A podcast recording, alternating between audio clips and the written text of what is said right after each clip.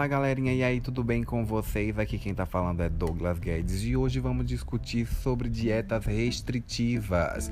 Dá certo, não dá certo, é de fácil adesão, muito complicado, tem resultado, o resultado é momentâneo. Vamos falar sobre isso no episódio de hoje.